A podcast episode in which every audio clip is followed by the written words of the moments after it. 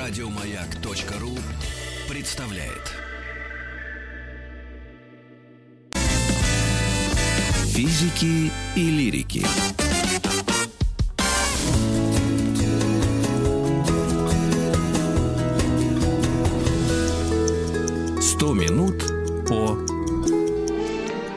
Спортсменах-героях Великой Отечественной войны. Мы продолжаем наш э, цикл программ «100 минут О». Александр Борисович Пушной, Маргарита Михайловна Митрофанова и наша гостья Елена Александровна Истягина-Елисеева. Елена Александровна, вы с нами? Да, Елена я с вами. Здравствуйте. Мы так к вам вообще при, привыкли.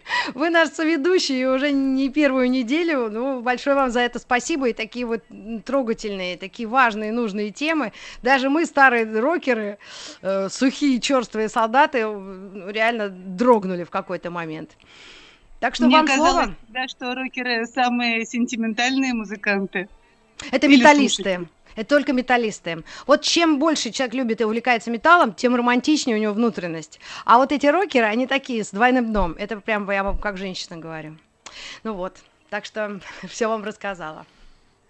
Ну, давайте от музыкантов к спортсменам потихонечку перейдем. У нас сегодня э, герои такой очень широкой географии. Один из Москвы, другой из Иркутска, третий из под Воронежа. Поэтому расскажем практически про всю Россию.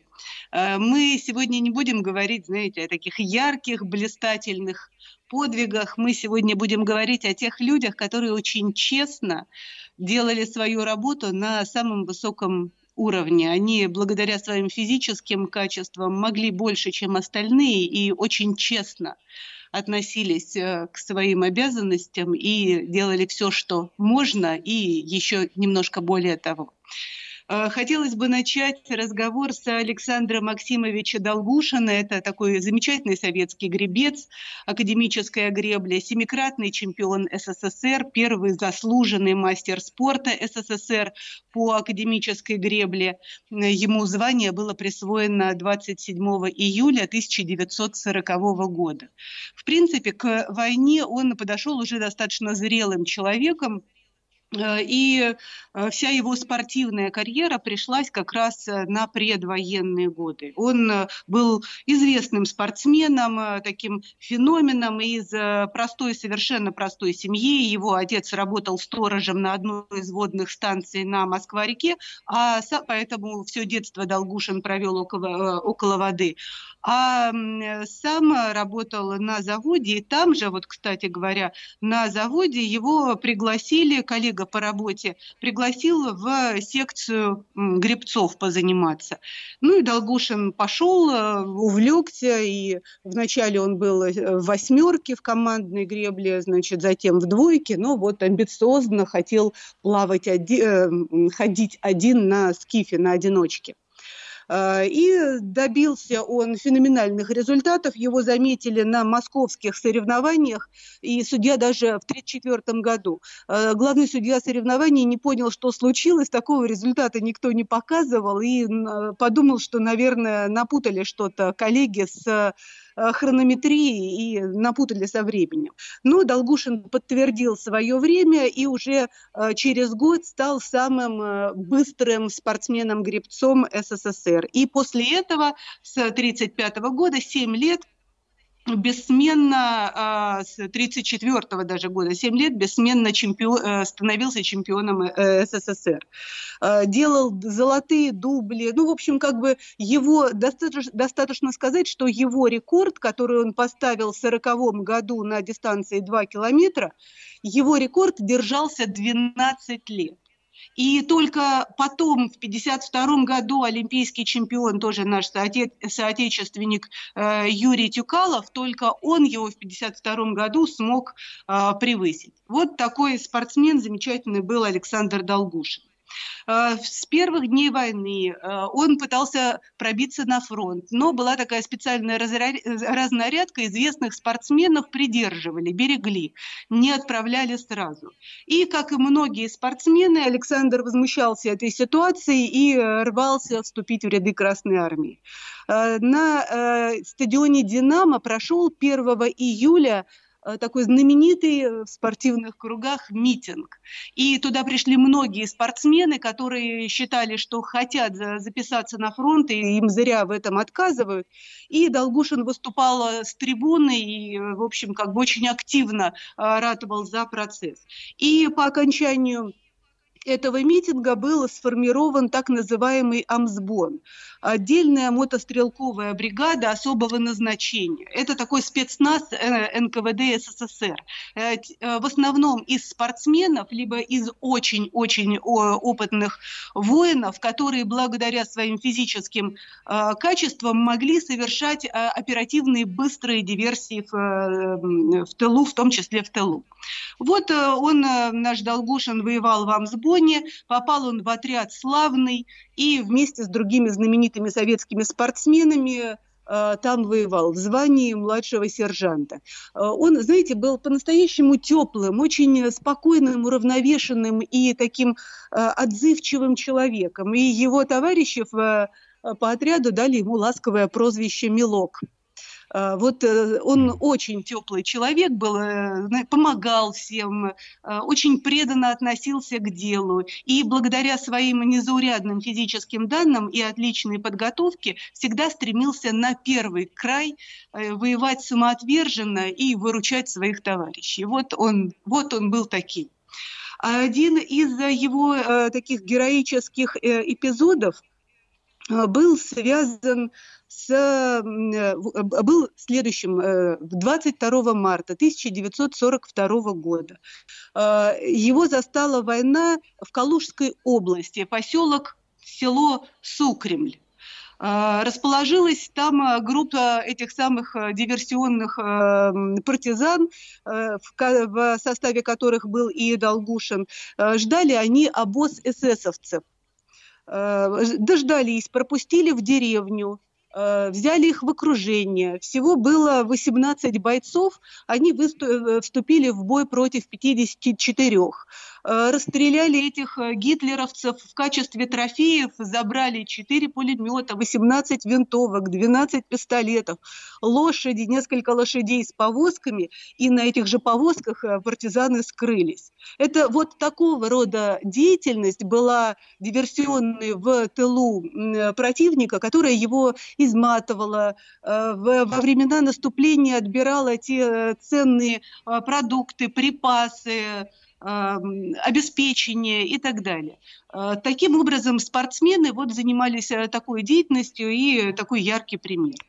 Еще один из эпизодов, тот же март, тяжелый март 42 года, та же Калужская область, бойцы отряда Долгушина разыскивали своих сослуживцев, которые потерпели бедствие, отряд решительный под командованием э, Чупеева, они перешли линию фронта одновременно со Славным и пропали.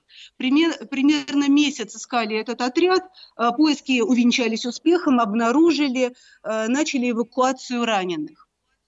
Э, и вот Александр Долгушин продемонстрировал героизм и в очередной раз очень честное отношение к своей работе и невероятную выносливость. Он переправлял раненых партизан отряда «Решительный» через разлившуюся, э, разлившуюся речку, которая на тот момент превратилась в э, многокилометровое озеро. И он это делал всю ночь. То есть 10 часов подряд. Он переправляла раненых товарищей по вот этой вот огромной водяной поверхности и вывез всех. В 42 году... Переправлял, в конце имеется в виду, ну, то есть переправлял да, да, э, на веслах, на да, плоту, я правильно понимаю? На плоту, на плоту.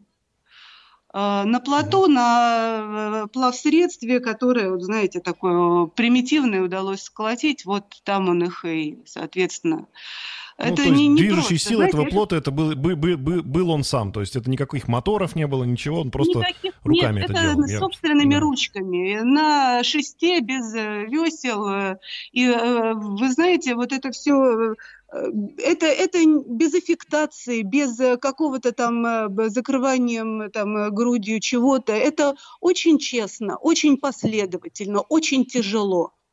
Но это было сделано. И э, потом уже в конце 42 года ситуация на фронте, она несколько э, выровнялась, и командование решило забрать э, знаменитых спортсменов э, с линии фронта и предложила эвакуироваться в тыл и стать инструкторами э, и вести иную работу. Так вот, э, Долгушин отказался, он остался на фронте и погиб 4 июня 1943 года в своем партизанском отряде «Славный», который проводил операцию в деревне Белое болото Гомельской области.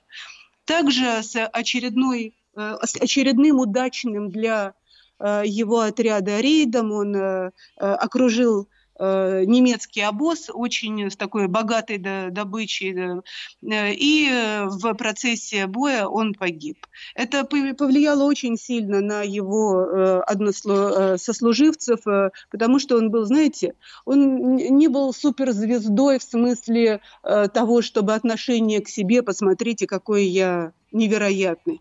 Он был настолько милый, настолько теплый, настолько преданный, системообразующий человек. Вот он был фундаментом своей команды, и, конечно, это очень сильно повлияло на тех них. А, такой вот Александр Долгушин, помните о нем, пожалуйста. А сейчас, наверное, о Сибиряке и Бятове. У нас очень много славных воинов, очень мужественных, э, из очень мужественных, ярких героев из Сибири. Вот э, одним из таких был Георгий Ибятов, который прожил очень хорошую, достойную, по-настоящему достойную, э, в хорошем смысле завидно, наверное, даже, жизнь. Э, его, он родился в 908 году, то есть к войне он тоже подошел довольно взрослым человеком. Э, его карьера складывалась э, очень успешно. Вы знаете, сибиряки у нас отличаются здоровьем и значит, его из Иркутска, где он э, начал вести секцию э, школьную по, физическому, по физической культуре, его направили в наш ведущий спортивный вуз, в Гдзаливк, который сейчас находится на Сиреневом бульваре и также работает Институт физической культуры, направили на обучение. Там он обучался, был он, кстати говоря, хорошим борцом, показывал успехи, и его заметили в институте, и там стал он тренироваться у э, лучших тренеров и спарринговать с лучшими э, борцами своего времени.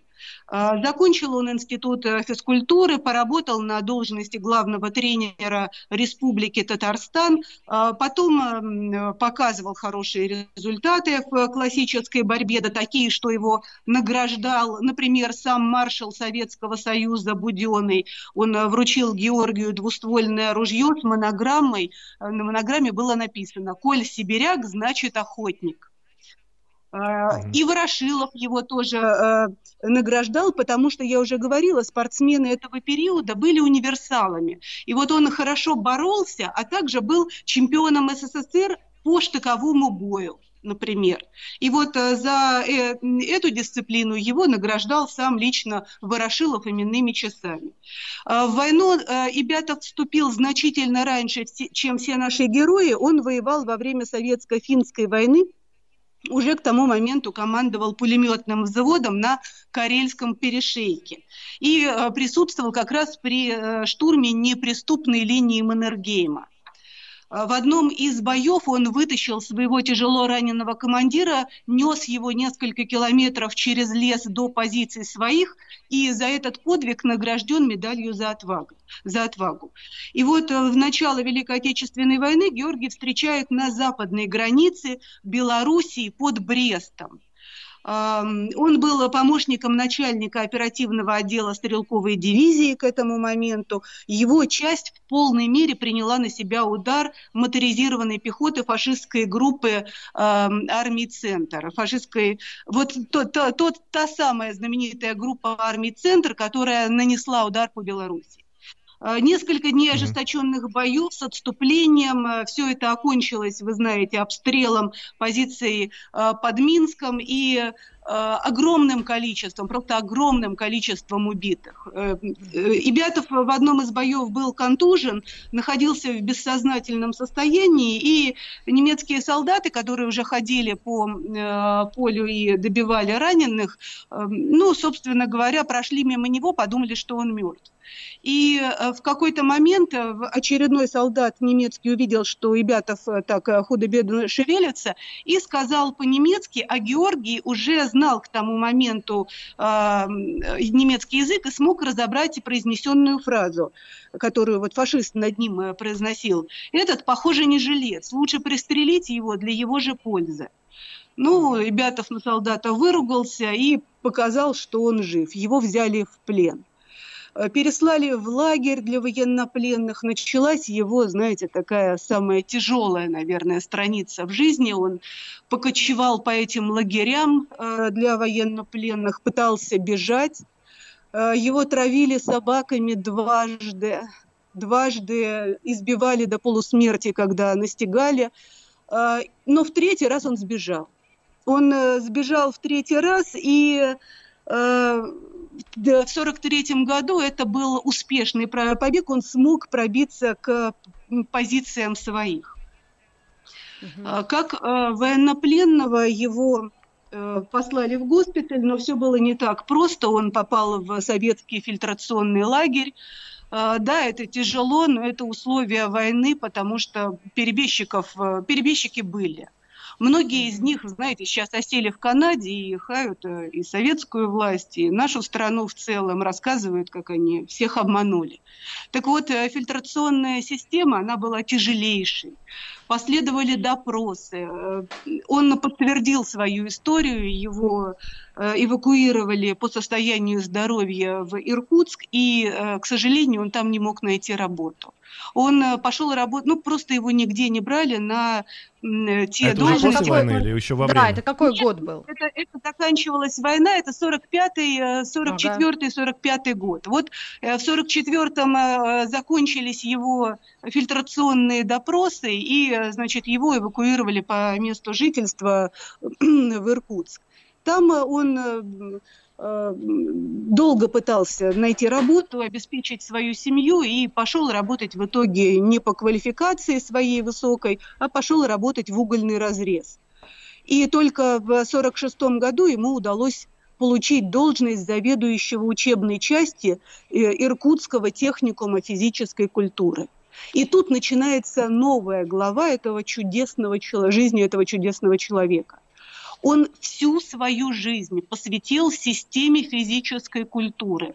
Он переделал всю эту работу вначале в техникуме в Иркутском. Он собрал э, тренировок, он сделал школу борьбы. Он э, сделал потом уже как э, член э, Федерации борьбы, борьбы РСФСР, содействовал развитию греко-римской борьбы по всей Сибири. И именно его выпускники такие бойцы, борцы высокого всесоюзного уровня, как Терехов, Спиридонов, Свинарев, Перегожин, Демидов, Бимуратов, Шкидло и так далее. Его ученик эм, завоевал, Константин Вырупаев, завоевал золото на Олимпиаде 56 года и бронзу в Риме 60, 60 год. Это тот человек, которому мы во многом обязаны успехом, современным успехом греко-римской борьбы, потому что именно он ее создавал. Это, mm-hmm. знаете, такой один из самых э, заслуженных тренеров, один из самых непреклонных э, тренеров, методистов, которые э, были у нас в стране которых хорошо помнят борцы. Его памяти ежегодно проводятся турниры по греко-римской борьбе. Физики и лирики.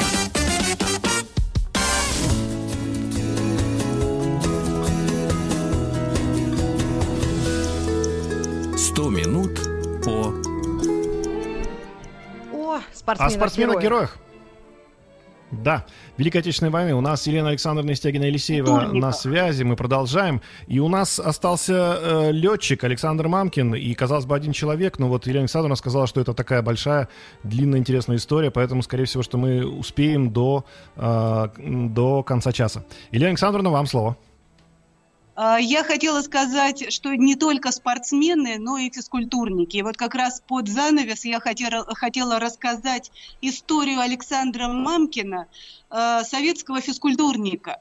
А, и я считаю, что это одна из самых удивительных, самых вдохновляющих истории того периода. Она э, не очень веселая, она совсем, можно сказать, грустная, но она настолько потрясающая, что, надеюсь, вам понравится. И это будет для вас э, мотивацией на, на долгие годы. Так вот, Александр И мы, слушатели, слушаем внимательно. Был он советским э, физкультурником, не был спортсменом э, высокой квалификации, но был очень-очень спортивным парнем. Родился в многодетной семье на хуторе Крестьянский в Воронежской губернии. Мать воспитывала четырех детей одна, поэтому вот он работал в колхозе с самого раннего времени и одновременно учился в школе. Э, поступил он в Орловский финансово-экономический институт, потом попал в летное училище, потому что он э, был ну, очень хороших физических кондиций, очень рано увлекся э, обществом Мосавиахим, сдавал нормы, то есть, в общем, как бы такой парень-то передовой. Закончил это училище с отличием э, и поступил в управление гражданского воздушного флота, направили его в Таджикистан летать. Э, возил он всякие почтовые грузы по территории Таджикской и Узбекской СССР. И за неполные три года своей работы э, предвоенный успел налетать 1700 часов без летных нарушений. Это был, знаете, человек вот э, удивительно ответственный. Мы сегодня говорили об ответственности. Mm-hmm. Это человек очень, очень дисциплинированный, шаг за шагом последовательно выполняющий свою работу. И это, это просто здорово. Э, так вот, э, война застала его в Средней Азии. Э, надо сказать, что практически сразу, в начале июля 1941 года, все действующие авиагруппы гражданского воздушного флота приписывались обеспечивать деятельность действующих частей Красной Армии. При этом сохранялась структура, личный состав подразделений и так далее. Ему доверяли возить э, самые сложные грузы. Он рвался на фронт, э, ему отказывали опытный летчик, который мог перевозить э, гражданские грузы, точнее не гражданские, а заниматься материально-техническим обеспечением армии. Это была огромная ценность. Поэтому берегли и не давали поехать на передовую, тем не менее он туда рвался. А, авиаполк занимался доставкой грузов, э, потом уже он добился перевода ближе к линии фронта и начал заниматься перевозкой раненых через линию фронта. Как правило, полеты осуществлялись ночью в достаточно сложных метеоусловиях. Это, опять же, почему на, э, э, на таких судах сидели именно опытные пилоты. Александр Мамкин летал на биплане Р-2 со снятым вооружением. То есть при нем э, все это облегчалось максимально, чтобы загрузка ранеными или грузом, э, боеприпасами была максимальной. Э, и вот он летал через линию фронта практически безоружным туда-обратно и доставлял к партизанам грузы. Вот за свое время полетов 14 тонн возил, навозил туда-обратно, вывез большое количество раненых.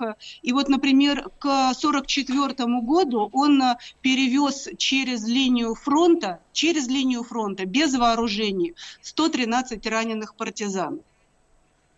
У него не было ни одного срыва, ни одного задания он не выполнил. Он все проходило в штатном, никаких аварий, все в штатном режиме. Если Мамкин за что-то брался, значит это делалось. За вот эту свою трудовую доблесть он э, был награжден орденом Красное Знамя. Э, и э, 40, вот как раз, простите, да, в 43 году он перевозил группа через линию фронта, вот также партизан. И эм, партизаны сказали, что эм, на занятой немцами территории был взят детский дом. Э, детский дом э, э, эти самые фашисты захватили, и детей решили использовать для того, чтобы ну, с них кровь брать и переливать своим солдатам. Чтобы спасти детей, была разработана операция «Звездочка». И партизаны смогли вызволить ребят, чтобы они смогли вызволить ребят и доставить в расположение отряда, был как раз пилотом назначен Мамкин, и вот э, в ту самую знаменитую ночь с 10 на 11 апреля он совершил 8 успешных э, рейсов. Э, через линию фронта он поднимался в воздух на позициях своих частей, перелетал через линию фронта, тайно приземлялся недалеко от занятого детского дома, туда вывозили партизаны детей, воспитательницу и так далее. И он, значит, э, в самолете располагал их везде, где только можно, в фюзеляже, в кассетах под крыльями и так далее. Вот так он сделал 8 успешных рейс, рейдов, и э, к девятому э, вылету тоже забрал 10 детей, воспитательницу, которую э, погрузили в фюзеляж, и под крыльями в те самые кассеты были помещены два партизана с тяжелыми ранениями ног. Взлетев со льда озера, Александр взял курс на аэродром своего авиаполка, и на подлете к линии фронта самолет атаковали э, немецкие ночные истребители – в моторном отсеке Р-5 вспыхнул пожар и начал распространяться на кабину пилота. Теряя высоту, Мамкин дотянул самолет через линию фронта, невзирая на э, аварийную ситуацию, на то, что по правилам в таких случаях пилоту предписывалось покинуть э, самолет с парашютом. Э, он вел машину к позициям своих. На нем горел комбинезон. Огонь прорвался к ногам. А, на некоторых детях начала тлеть одежда. И а, вот в таких условиях он посадил самолет. А, одна из маленьких пассажирок потом вспоминала, Галина Петровна Тищенко. Взлетели. Мы с 15-летним Володей Шашковым привстали, чтобы малышам было больше места, а ей на тот момент было 10. Я хотела посмотреть на Землю, но едва доставала до края борта и видела только Луну, которая все время скакала вверх и вниз. Потом я догадалась, что это наш самолет скачет, а не Луна. И тут послышался звук, звук этих камешков. Стук этих камешков я слышу в ушах всю жизнь. Вот уже 75 лет прошло, но и сейчас слышу, как пули бьются об обшивку самолета. Мне 10 лет тогда было, и чудилось, что это кто-то горсть камушков в нас бросил, а камушки как-то пробили бензобак, вот и вспыхнул наш детский рейс. А, немецкого самолета э, дети не увидели, но э, увидели синий огонь, как будто из паяльной лампы. И этот огонь со свистом перекинулся в кабину к Мамкину. Э, дети хорошо видели пилота, его спину и руки, и видели, как на нем плавится комбинезон и выворачивается трескающимся мехом наружу. Потом удар они Э, сели на землю. Э, непосредственным очевидцем героизма пилота был 14-летний э, Владимир Шишков. Он сидел во второй кабине, и перед вылетом Александр проинструктировал его, как надо открывать люки. Ну, наверное, как чувствовал, чтобы помочь выбраться пассажирам после приземления. И вот что Владимир говорил о том, что произошло после приземления. Я влез на крыло и нагнулся через перегородку, думая, что летчик от огня и боли съехал с сиденья вниз на пол. Но в кабине оказался только парашют в защитной сумке. Мы стали искать Александра и увидели, что он лежит рядом в кустах, без сознания. А, он задал только один вопрос. Александр Мамкин, как дети. После этого потерял сознание и больше не пришел в себя. За весь рейс в горящем состоянии он не произнес ни одного слова. И потом, через шесть дней в госпитале от э, обширных ожогов скончался. И врачи говорили, что а, они бы не поверили, что этот человек с обожженными до костей ногами, э, с лицом, которое, которое залило оплавленной массой шлема и оплавленных летных очков, которые впечатались в кости, со сгоревшими руками мог вести самолет.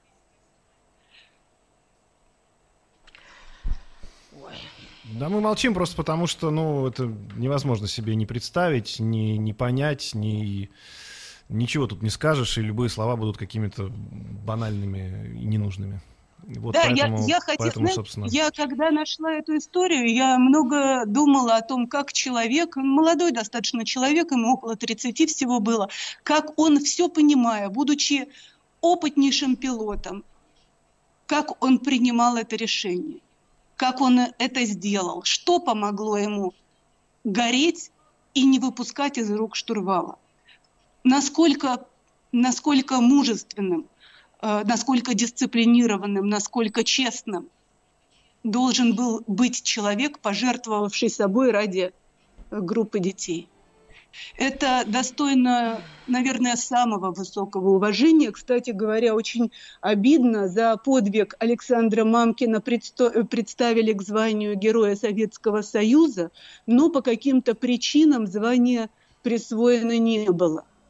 Было бы хорошо возобновить эту кампанию, и я думаю, что такой герой э, достоин звания Героя Советского Союза, Героя России – Э, когда бы это звание не было вручено.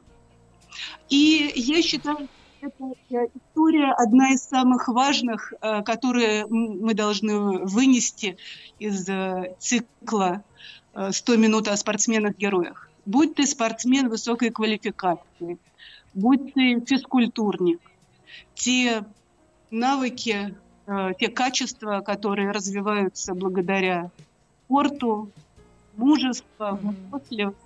Это все это помогает быть по-настоящему достойным человеком. Вот такие мои мысли. Спасибо. Спасибо огромное. Спасибо вам большое, Елена Александровна. У нас была на связи.